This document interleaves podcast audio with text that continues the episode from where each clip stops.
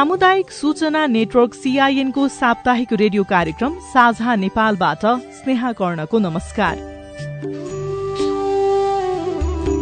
कार्यक्रम साझा नेपाल देशभरिका सामुदायिक रेडियोहरूको छाता संगठन सामुदायिक रेडियो प्रसारक संघ अकोराबद्वारा संचालित सामुदायिक सूचना नेटवर्क सीआईएन मार्फत देशभरि प्रसारणमा रहेका करिब तीन सय सामुदायिक रेडियोबाट सुन्न सकिन्छ। साझा नेपाल डब्लूडब्लूडब्लू डट सीआईएन खबर डट कममा इन्टरनेट मार्फत चाहेको बेला विश्वभरि सुन्न सकिन्छ भने मोबाइल एप सीआईएन डाउनलोड गरेर पनि कार्यक्रम सुन्न सकिन्छ। कार्यक्रम साझा नेपालको आजको अङ्कमा पुरूष नर्सहरूको अनुभव सुन्छौं। नेपाली वृहत शब्दकोशको दशौं संस्करणमा नर्स शब्दको अर्थ रोगीको स्याहार गर्ने स्त्री सुसारे उपचारिका वा परिचारिका उल्लेख छ।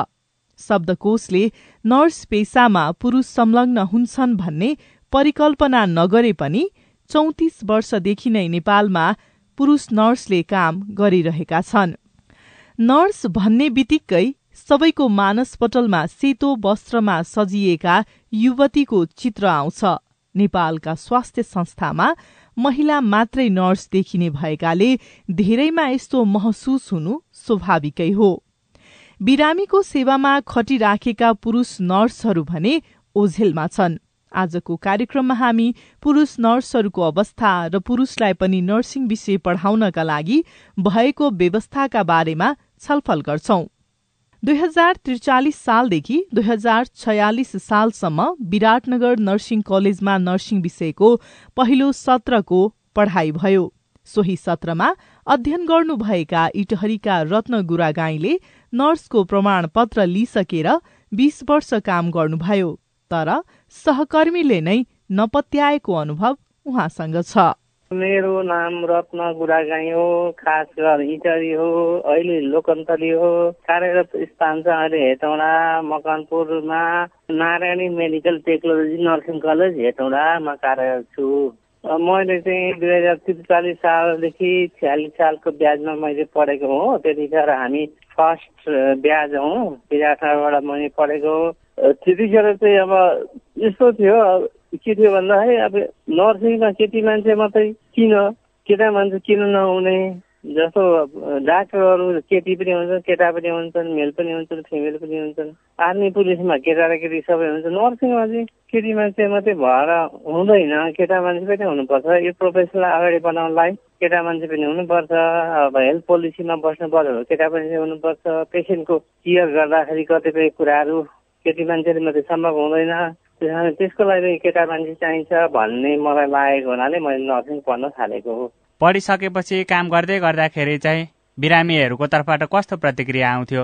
बिरामीहरूको तर्फबाट आफूलाई चाहिँ कस्तो सहज हुन्छ भने जे पनि काम गर्न सक्ने स्थिति हुन्थ्यो। किनभने केटी मान्छे र केटा मान्छे पढ्दाखेरि त्यस्तो फिलिङहरू केही हुँदैन। बिरामीको सेवा गर्ने उद्देश्य साथ पढ्दाखेरि केही फरक पर्दैन।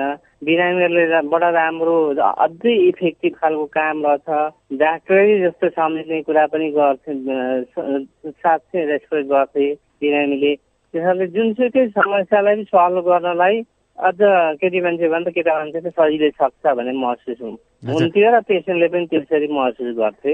तपाईँलाई चाहिँ बढी आफू पनि यो स्वास्थ्य कर्मी नै भएको हिसाबले त्यस्तो महसुस भयो होला।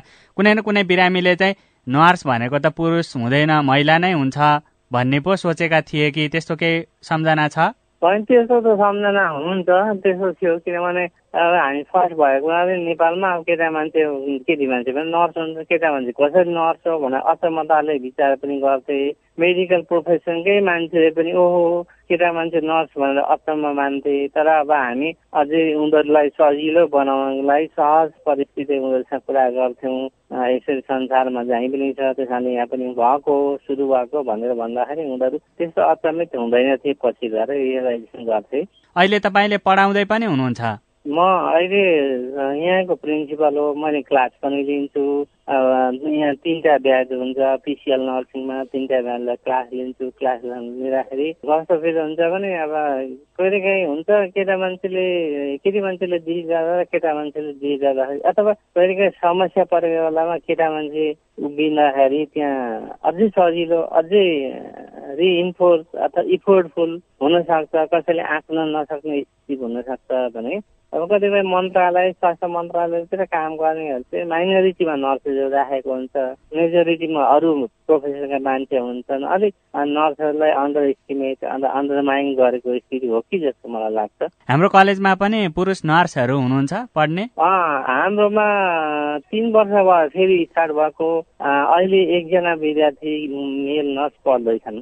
एकजना मात्रै किन भयो होला? तपाईँ धन प्रधान अध्यापक नै पुरुष नर्स हुनु हुँदाखेरि यस्तो भयो मैले चाहिँ झन् एडमिसनको बेलामा एकदम एडभर्टिजमेन्ट केटा मान्छेको पन्ध्र पर्सेन्ट सिट छ भनेर पनि मैले भनेको प्रचार प्रसार गराएको अब एप्लिकेसन चाहिँ दुईजना आयो तर पनि कम भयो। अब यो जो पढिआएछ ऊ चाहिँ के ऊ त्यो भाइ चाहिँ के भन्नुहुन्छ भन्दाखेरि म जस्तो स्थितिमा नि पढेर म विदेश जान्छु भन्ने उद्देश्यले आउनु भएको छ उहाँ त्यसै भन्नुहुन्छ। तर मैले चाहिँ अरूलाई पनि कन्भिन्स चाहिँ गरेको छु यो पेसामा नर्स हुनुपर्छ समस्या हुँदैन पढ्न सजिलै हुन्छ भन्ने गरेको छु तर अब कसैलाई अलिकति लाज अप्ठ्यारो अब केटी मान्छे सब पढ्नु पर्छ के पढ्नु छ भनेर अलिक सहजै नलिएको हो कि जस्तो मलाई लाग्छ पुरुष नर्सको चाहिँ आवश्यकता छ कि छैन के देख्नुहुन्छ तपाईँ ए आवश्यकता त म्याक्सिमम् छ किन भन्दाखेरि जुनसुकै प्रोफेसनमा पनि यो हुन्छ नि अहिले त जेन्डर इक्वालिटी भन्ने कुराहरू आएको छ समान सहभागिता अझै हुनुपर्छ भन्छु। त्यति भएन भने भएन भने पनि म्याक्सिमम् जति सकिन्छ अलिक सङ्ख्या चाहिँ बढाउँदै जानुपर्ने हुने स्थिति बन्छ। किनभने यो प्रोफेसनलाई अझै ड्राइभ गर्नलाई केटा मान्छेको अझै आवश्यकता छ। नेपाल नर्सिङ परिषदमा रत्न गुरागाई जस्तै एक सय सत्ताइस नेपाली र तेह्र विदेशी गरी एक सय चालिसजना पुरूष नर्स दर्ता छन्। दुर्गममा स्वास्थ्य सेवा प्रवाह गराउन र पुरूष बिरामीको स्वास्थ्य उपचारमा सजिलो हुने भन्दै पुरूषलाई नर्स पढ्न प्रोत्साहन गर्ने रणनीति अघि सारिएको हो। दुई हजार उनपचास सालमा तीन वर्षे नर्सिङ अध्ययन पूरा गर्नुभएका भक्तपुरका हरिकोजु अहिले भक्तपुर अस्पतालमा नर्सिङ निरीक्षक हुनुहुन्छ।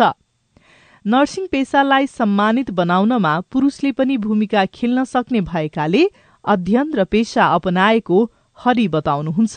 मैले एसएलसी पश्चात चाहिँ म मेडिसिन पढ्ने भनेर चाहिँ महाराजगञ्ज क्याम्पसमा गयौँ होइन? त्यसपछि त्यही अब मेडिसिन पढ्ने सिलसिलामा चाहिँ अब यता नर्सिङ क्याम्पसमा पनि हामीले मैले एप्लाई गऱ्यौँ भनौँ न।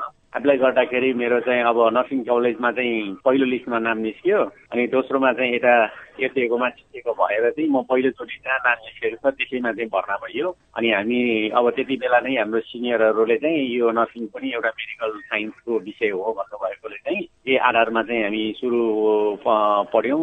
मैले दुई हजार छयालिस सालमा चाहिँ पढ्न सुरु गरेको हो र दुई हजार उनापचास सालमा चाहिँ म आफ्नो पढाइ तिन वर्षको पढाइ सकिएर काम गर्न थालिएको अहिलेसम्मको अवधि भनेको मेरो सत्ताइस काम गरेको अनुभव भने भनेको अहिले चाहिँ अब पचास सालदेखि भनेपछि यहाँसम्म आउँदाखेरि सत्ताइस वर्ष जति भयो। मैले चाहिँ नर्स भएर नर्सिङ पेसामा लागेको। पुरुष पनि नर्स भएर काम गर्दाखेरि बिरामीहरूको प्रतिक्रिया चाहिँ कस्तो आउँथ्यो? काम गर्दै गर्दाखेरिको अनुभव कस्तो भएको थियो? काम गर्दै गर्दाखेरि त चाहिँ अब नर्सिङ एउटा चाहिँ आफैमा चाहिँ एउटा सम्मानित पेसा भयो जसले चाहिँ के भन्छ त भन्दाखेरि दिनरात नभनिकन चाहिँ के छ चाहिँ दिन र रातलाई चाहिँ हामीले चाहिँ व्यवस्था गरिकन एउटा बिरामीको समर्पणमा अथवा बिरामीको सेवामा चाहिँ तलिन भएर काम गर्ने एउटा पेसाप्रति भएकोले चाहिँ मैले पहिल्यैदेखि नै सुरु पढ्दादेखि नै चाहिँ यसलाई सजिलो सहज तरिकाबाट चाहिँ लिने गरेका थियौँ। र जस अन्तर्गत चाहिँ मैले नर्स नै भएर चाहिँ नेपाल सरकारको लोकसेवाबाट पनि पास गरेर अहिले म अधिकृत छैठौँको रूपमा नेपाल सरकारको अस्पताल नर्सिङ निरीक्षकको रूपमा चाहिँ भक्तपुर अस्पतालमा चाहिँ काम गर्दैछु र यसरी काम गर्दाखेरि भन्दाखेरि चाहिँ महिला र पुरुषमा चाहिँ खासै हामीले चाहिँ भिन्नता देखिएन। तर एउटा चाहिँ के हुन्छ त भन्दाखेरि काम गर्दाखेरि हामीले पनि आफ्नो जिम्मेवारी अनुसार विभिन्न किसिमको हाम्रो सिफ्ट ड्युटीहरू हुन्छ होइन? मर्निङ ड्युटी भन्ने हुन्छ इभिनिङ ड्युटी भन्ने हुन्छ नाइट ड्युटी भन्ने हुन्छ। अथवा कसै कसैले यसलाई चाहिँ मर्निङ दिएर नाइट ड्युटी भन्ने हुन्छ। त्यो कुरा चाहिँ मैले विभिन्न हस्पिटलको विभिन्न डिपार्टमेन्टहरूमा चाहिँ काम गर्दै आइरहेका छौँ। र त्यो अवधिमा चाहिँ मलाई कुनै किसिमको त्यस्तो असहज अथवा त्यस्तो किसिमको चाहिँ अप्ठ्यारो किसिमको व्यवहार अथवा अप्ठ्यारोपना चाहिँ लागेको छ यहाँ अहिलेसम्म चाहिँ। अहिले पनि पुरुषहरूले चाहिँ नर्सिङ विषय पढ्ने चाहिँ एकदमै न्यून मात्रै छ। उहाँहरूलाई के छ तपाईँको सुझाव चाहिँ? नर्सिङ पेसालाई चाहिँ सरकारबाट केही मात्रामा अब ध्यान पुर्याउन नसकिएको अवस्था मात्र हो तर नर्सिङ पेसा आफै नराम्रो पेसा चाहिँ होइन। यसमा लाग्नको मैले अब पहिले हामी चारवटा ब्याच चाहिँ केटाहरू जम्मा प्रत्येक सिट सिटको दस पर्सेन्टले लिने गरेका छौँ र त्यति बेलाको चाहिँ हामी लास्ट ब्याचको हो। र हाम्रो सिनियर तिन ब्याच दाईहरू पनि हुनुहुन्थ्यो। उहाँहरूले पनि कतिपय चाहिँ अब यही नर्सिङ पेसासँगै आबद्ध रहेर यहाँ नेपालमै काम गर्नु भइराख्नु भएको छ र कतिपय विदेशमा गएर काम गरिराख्नु भएको छ र कतिपयले चाहिँ नर्सिङ को प्रोफेसन चेन्ज गरेर चाहिँ यता पब्लिक हेल्थतिर चाहिँ जानुभएको छ। तर उहाँहरू चाहिँ अहिलेसम्म पनि जुन लेभलमा आउनुभएको थियो त्यो के अरे नर्सिङको बेसबाट नै माथि उठ्नु भएको छ। र अहिले चाहिँ जुन अब यो गत अहिले दुई वर्ष भयो दुई वर्षमा चाहिँ अहिले नेपाल सरकारले फेरि पुरुषहरूलाई चाहिँ रिइन्ट्री गरेको छ जसमा चाहिँ प्रत्येक सिटको पन्ध्र प्रतिशत सिट पुरुषहरूलाई चाहिँ छुट्याएको छ। र हामी के भन्छौँ त भन्दाखेरि अहिले चाहिँ अहिले एक्काइसौँ शताब्दीमा आएर चाहिँ यो सिट छुट्याउनु हुँदैन र फ्री कम्पिटिसनमा लडाउनुपर्छ र जसले चाहिँ पढ्न आउँछ र उसलाई पढ्न दिनुपर्छ। र पढ्न आउने भावी जुन हाम्रो नयाँ विद्यार्थीहरू अथवा नयाँ नर्सिङ पेसा अँगाल्ने भनेर पढ्न आउनु भएको छ उहाँहरूलाई म के सुझाव दिन्छु भन्दाखेरि यो पेसा चाहिँ नराम्रो होइन किन भन्दाखेरि यसलाई चाहिँ जुन व्यवस्थापन गर्न नसकिएको मात्र हो र यसलाई चाहिँ यसको यो पेसालाई चाहिँ के हुन्छ त भन्दाखेरि एउटा सम्मानजनकले व्यवस्था गर्न नसकिएको मात्र हो। भविष्यमा मलाई लाग्छ यो पेसालाई पनि सम्मानजनक रूपमा नेपाल सरकार र विभिन्न प्राइभेट संस्थाहरूले पनि गर्दै लगेर चाहिँ यो पेसालाई चाहिँ उत्थान गर्नमा सहयोग गर्नुहुनेछ भन्ने आशा गर्दछु र त्यसको लागि चाहिँ सबैजना यदि यसप्रति चाहिँ पढ्न चाहनेहरूलाई चाहिँ म यो पेसामा चाहिँ आउनको लागि अनुरोध गर्दछु। के के भइदियो भने चाहिँ अहिले पनि तपाईँले भन्नुभयो पन्ध्र प्रतिशत पनि कोटा छुट्याउनुहुन्न भनेर। तर त्यही पन्ध्र प्रतिशत पनि पढ्ने मान्छेहरू चाहिँ देखिएन सिटिभिटीको तथ्याङ्क हेर्दाखेरि। जम्मा साठी बैसठी मात्रै एक वर्षमा पढ्दै हुनुहुँदो रहेछ चार हजार कोटा हुँदाखेरि। त्यो हिसाबले चाहिँ अझै मान्छेहरूले चाहिँ चासो कम दिनुभएको अथवा केही सङ्कोच छ कि उहाँहरूमा जस्तो पनि देखिन्छ। उहाँहरूलाई चाहिँ के छ सुझाव तपाईँको? के भयो भने चाहिँ पढ्ने मान्छेहरू बढ्थ्यो होला काम गर्न चाहने मान्छेहरू बढ्थ्यो होला। यसमा चाहिँ मेरो सुझाव चाहिँ अथवा मेरो भ्यू चाहिँ के छ भन्दाखेरि चाहिँ तपाईँको जस्तै एसएलसी पछाडि चाहिँ पढ्ने विषयहरूमा एउटा नर्सिङ पनि पढ्न अथवा चाहिँ नर्सिङ क्षेत्र पनि छ है भनेर हामीले जुन एसएलसी पछाडिको ब्याचकाहरू आउँछ नि एसएलसी दिइसकेका विद्यार्थीहरूलाई चाहिँ हामीले यो बारेमा चाहिँ बताइदिनुपर्छ अथवा नर्सिङको बारेमा चाहिँ हामीले एडभोकेट गर्नुपर्छ। र साथसाथै चाहिँ स्वास्थ्य नीति अन्तर्गत नेपाल सरकारले पनि यो सबैको पहुँचमा पुर्याउनको लागि अथवा सबैलाई चाहिँ अवसर दिनुपर्छ भन्ने कुरा चाहिँ एउटा स्वास्थ्य नीतिमै चाहिँ जस्तै अरू अरू विषयहरू हुन्छ नि अरू अरू विषयहरूमा चाहिँ फ्री कम्पिटिसनमा चाहिँ पढ्न लगाए जस्तै चाहिँ यसमा पनि फ्री कम्पिटिसनमा पढ्न लगाउने चाहिँ व्यवस्था गर्नुपर्छ र यसको बारेमा चाहिँ धेरै चाहिँ के हुन्छ त भन्दाखेरि सूचनाहरू प्रवाह गर्नुपर्छ। कतिपय चाहिँ अब मैले सुनेको मैले थाहा पाएको अनुसार म मैले अनुभव गरेको आधारमा पनि कतिपय हाम्रो माथिल्लो नीति निर्माता निकायमा बसेका जस्तै स्वास्थ्य मन्त्रालय बाहेक अरू अरू मन्त्रालयमा बसेका नीति निर्माताकर्ताहरूलाई पनि चाहिँ के छ भन्दाखेरि नर्सहरूमा पुरुषहरू छ भन्ने कुरा चाहिँ अनभिज्ञ छ अहिलेसम्म पनि छ। त्यस कारणले चाहिँ उहाँहरूले थाहा पाउनु पर्यो र उहाँहरूलाई जानकारी गराउनु पर्यो र नर्सिङ पेसामा चाहिँ पुरुषहरूलाई पनि समावेश गरिएको छ समावेश गर्नुपर्छ र यसको लागि भोलि पर्सिको चाहिँ जुन हाम्रो स्वास्थ्य नीति अथवा चाहिँ स्वास्थ्य सेवा दिनमा चाहिँ सहयोग पुर्याउँछ भन्ने कुरा चाहिँ प्रचार प्रसारको रूपमा चाहिँ अगाडि बढाउनु पर्छ जस्तो चाहिँ लाग्छ मलाई। र यो जिम्मेवारी भनेको नेपाल सरकारको पनि हो र हाम्रो अब चाहिँ विभिन्न हाम्रो नर्सिङ पेसाकै एउटा चाहिँ सङ्गठन छ नेपाल नर्सिङ एसोसिएसन भन्ने ती सङ्गठनले पनि हामीले चाहिँ अगाडि बढाउने चाहिने कामहरू गरिरहेका छौँ र गर्नुपर्छ। बिरामीको स्याहार गर्ने बाल बच्चाको हेरचाह गर्ने लगायतका महिला नर्सको काम जस्तै पुरूष नर्सको पनि जिम्मेवारी हुन्छ। सुत्केरी गराउन पुरूषले सक्दैनन् भन्ने गलत धारणा चिर्न आफूले दुई हजार छयालिस सालमै प्रमाणपत्र तहको नर्सिङ विषय उत्तीर्ण गरेको बताउनुहुन्छ। नेपाल नर्सिङ संघका वरिष्ठ उपाध्यक्ष समेत रहनुभएका रमेश सुब्बा। आम मानिसको बुझाइमा नर्सिङ प्रति बुझाइ गलत छ। के गलत छ भन्नाले नर्सिङ भनेको मात्र महिलाहरू हुने अर्को कुरा धेरै करुणा खाने धेरै मायाको खानीले मात्र नर्सिङ काम गर्ने अनि अर्को कुरा बेड बाथ अनि अर्को माउथ केयर अनि भनेको कुरा नङ काट्ने कपाल मिलाइदिने नर्सिङ भन्ने बुझेको छ नि? हो यो गलत बुझाइ हो। यसलाई के भन्छ? हेल्थ एड भन्छ। स्वास्थ्य परिचारिका भन्छ यसलाई खासमा। तर नर्सिङ भनेको त्यो होइन। नर्सिङ भनेको के भन्दाखेरि अन्तर्राष्ट्रिय स्तरमा विश्वविद्यालयहरूमा के अध्ययन गराइन्छ भने मानवको संवेदना स्वास्थ्यको सवालमा मानवको संवेदनाहरू त्यो हितकारी छ या अहितकारी छ? त्यो सहयोगी छ या असहयोगी छ? हो त्यो मानव संवेदनाहरू स्वास्थ्यको सवालमा हो त्यसलाई चाहिँ पहिचान गरेर र मान्छेलाई हितकारी बनाएर स्वास्थ्यलाई उत्थान गर्ने भने हामीले इङ्ग्लिसमा promotive preventive curative rehabilitative palliative भन्छ। यो पाँचवटा एरियामा काम गर्ने र स्वास्थ्यको एडभोकेट गर्ने स्वास्थ्यको रक्षकको रूपमा काम गर्नेलाई नर्सिङ भन्छ। तर हामी जस्तो अल्प विकसित र स्रोत र साधन सीमित भएको र गलत राजनीति हावी भएको ठाउँमा नर्सिङ जुन चाहिँ एउटा अहम भूमिका छ स्वास्थ्य सेवा प्रणालीमा जुन ब्याकबोन छ त्यसलाई नै के गरेर शोषण पीडामा राखेर स्वास्थ्यमा खेलिने गरिने व्यवसायको उपज हो। नर्सिङ भनेको त्यो मेल र फिमेल हुँदैन। नर्सिङ भनेको एडभान्स हेल्थ सर्भिस हो। अब अब कुरा के आउँछ भन्दाखेरि हेर्नुहोस् यहाँ अब मेल भएर के गाह्रो भयो भन्ने कुरा हो। हामी पनि त्यही समाजको ऊ भएको हुनाले उत्पादक भएको हुनाले मेल र फिमेल भनेर कल्चरले हामीले छुट्यायो। हामीलाई चाहिँ डाक्टर मदन प्रसाद उपाध्यायले दुई हजार त्रिचालिस सालमा यो भूपरिवेशित राज्यमा मेल नर्स आवश्यक छ भनेर उहाँले सुरु गराउनु भयो दस पर्सेन्ट भनेर। म त छ्यालिस सालमा भनेको अन्तिम ब्याज पढ्दाखेरि अलिकति मेल फिमेल बहुमत अल्पमत भएर गाह्रो त भयो।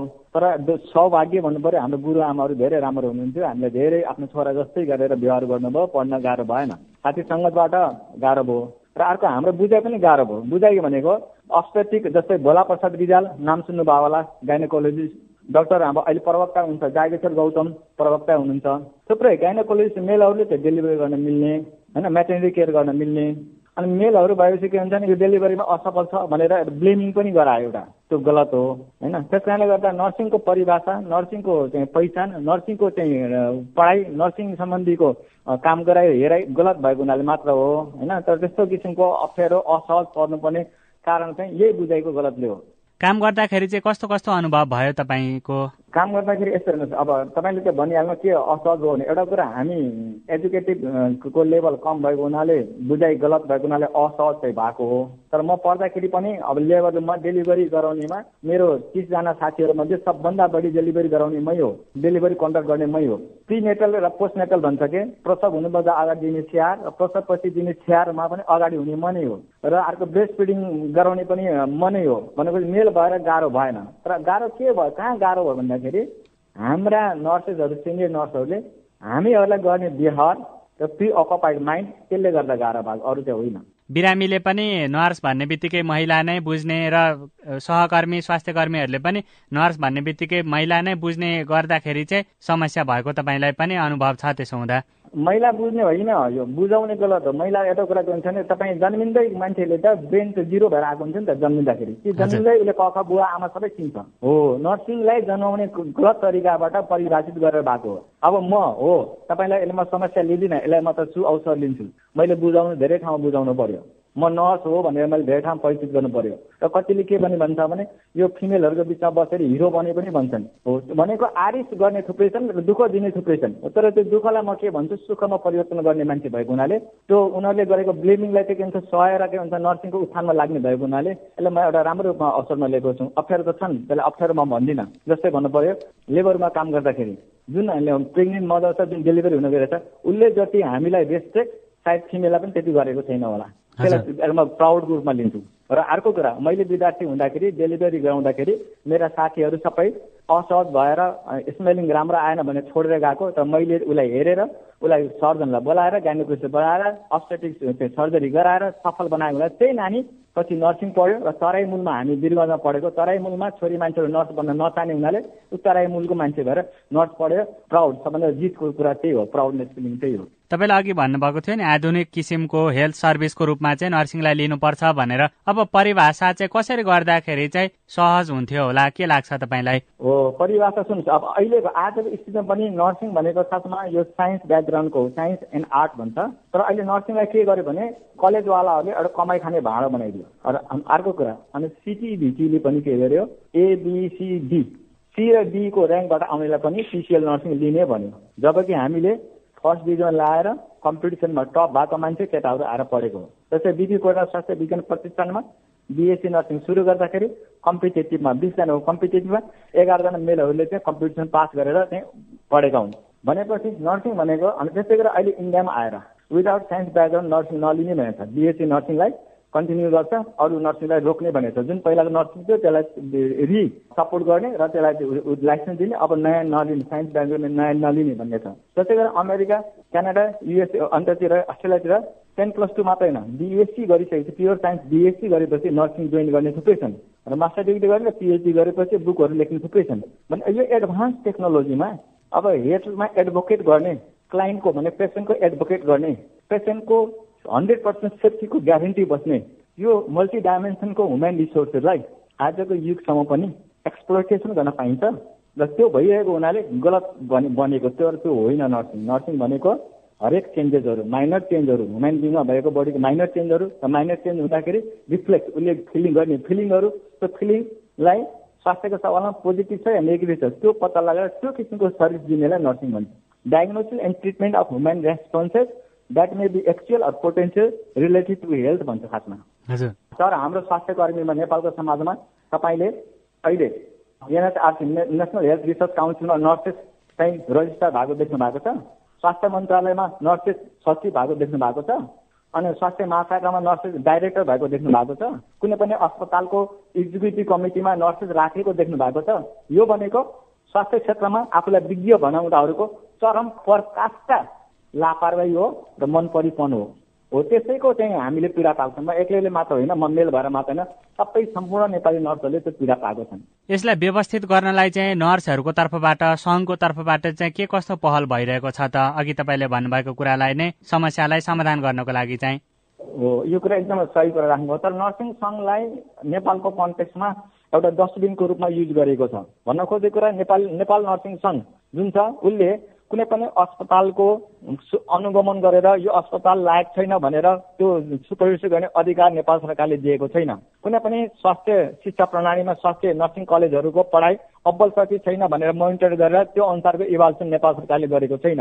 र त्यस कारणले गर्दा हामी के गर्छौँ भने जहाँ जहाँ समस्या सुन्छौँ। त्यो समस्या चाहिँ सरकारमा गएर प्रेसर दिएर त्यो अनुसारको हामीले के गर्छौँ भने उसलाई चाहिँ न्याय दिलाउने काम गर्छौँ। तर के भइरहेको छ भन्दाखेरि अहिले जसरी अहिले देशको राज्य पोलिटिकल अस्थिर छ नेपाली काङ्ग्रेस त्यो ठुलो पार्टी भन्छ आजको मितिसम्म महाधिवेशन गराउन सकेको छैन।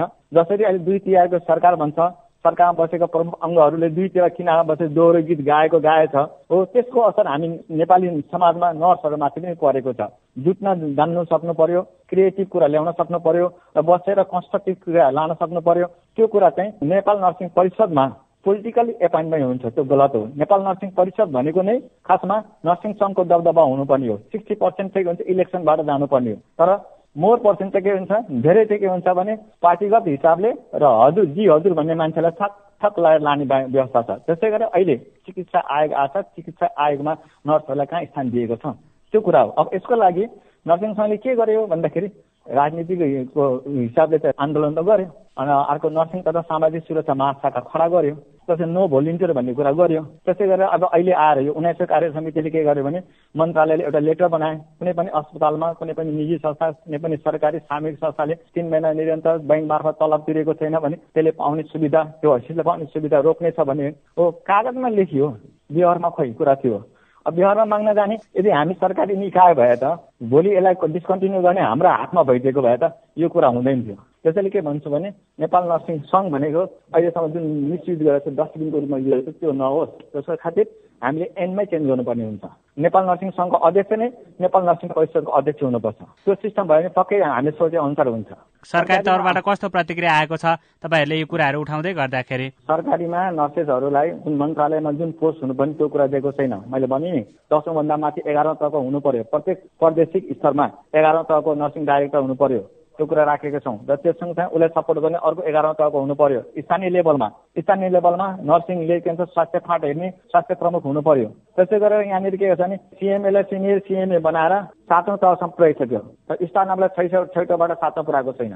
त्यो त्यसै गरेर के हुन्छ स्थानीय लेभलमा हेल्थ असिस्टेन्ट चाहिँ इन्चार्ज हुन्छ सिएमए इन्चार्ज हुन्छ तर धेरै पढेको एमएन गरेका नर्सलाई पनि त्यसरी जुनियर के हुन्छ त्यसको एसिस्टेन्ट बनाएर राखिन्छ। यो सरकारी तवरमा यस्तो हुन्छ नि जो मान्छे हुन्छ जसको डाडु पर्ने हुन्छ उसले आफूतिर तान्छ भने जस्तै सरकारी स्तरमा हाई लेभलमा नर्सेसहरू नराखेको हुनाले यो कुरा आएको। दुई हजार त्रिचालिस सालदेखि दुई हजार छयालिससम्ममा छवटा शिक्षण संस्थाबाट नेपालमा जम्मा अस्सी जना पुरूषले नर्सको पढ़ाइ सके। त्यसपछि भने पुरूषलाई नर्स पढ्नमा रोक लगाइयो। तर उनातिस वर्षपछि दुई हजार पचहत्तर सालबाट फेरि पुरूषले पनि नर्सिङ विषय पढ्न पाउने व्यवस्था गरियो। अहिले पुरूषका लागि पन्ध्र प्रतिशत कोटाको व्यवस्था गरिएको बताउनुहुन्छ नेपाल नर्सिङ परिषदका अध्यक्ष प्राध्यापक गोमा देवी निरौला। नर्सिङ काउन्सिलमा मेरो प्रेसिडेन्ट भएको बेलामा नै हामीले डिसाइड गरेको हो होइन? र पहिला चाहिँ पुरुष नर्सहरू थियो अब टेन पर्सेन्टहरू टोटल इन्टेकको टेन पर्सेन्ट जस्तो चालिसजनामा टेन पर्सेन्ट भनेपछि चारजना पऱ्यो होला होइन चाहिँ त्यसरी पढ्थे।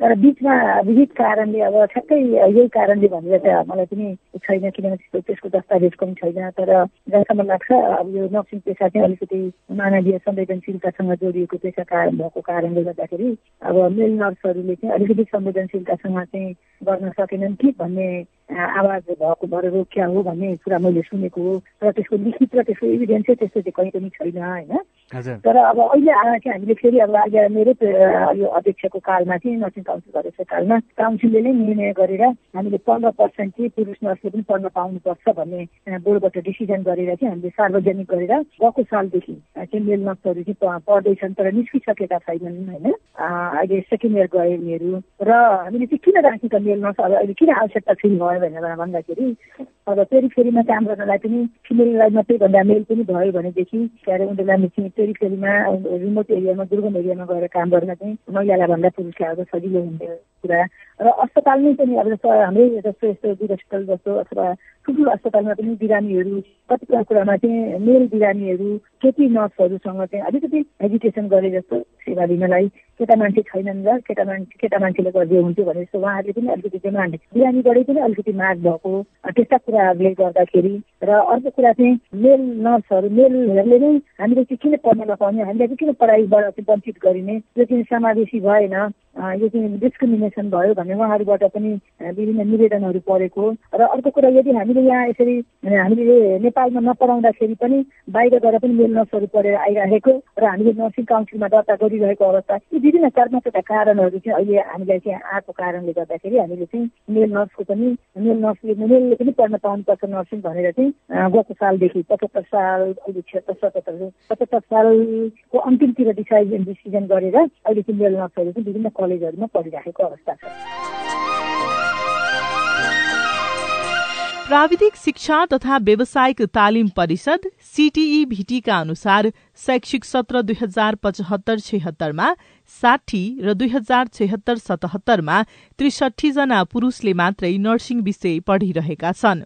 नर्सिङ विषय पढ़ाउने एक सय सत्र कलेजहरूका लागि चार हजार चार सय भन्दा धेरैको कोटा निर्धारण गरिएकोमा पुरूषहरूको संख्या दुई प्रतिशत भन्दा पनि कम छ। यही जानकारीसँगै आजको लागि साझा नेपालको निर्धारित समय सकिनै लागेको छ। आजको साझा नेपाल तपाईँलाई कस्तो लाग्यो? हाम्रो टेलिफोन नम्बर शून्य एक बान्न साठी छ सय छयालिसमा फोन गरेर आफ्नो जिज्ञासा सल्लाह सुझाव तथा प्रतिक्रिया रेकर्ड गर्न सक्नुहुनेछ। आउँदो साता आजकै समयमा फेरि रेडियो कार्यक्रम साझा नेपाल लिएर उपस्थित हुनेछौ। त्यतिन्जेलसम्मका लागि प्राविधिक साथी सुभाष पन्तलाई धन्यवाद। म स्नेहा कर्ण विदा हुन्छु। आउँदो साताको साझा नेपालमा फेरि भेटौँला। नमस्कार।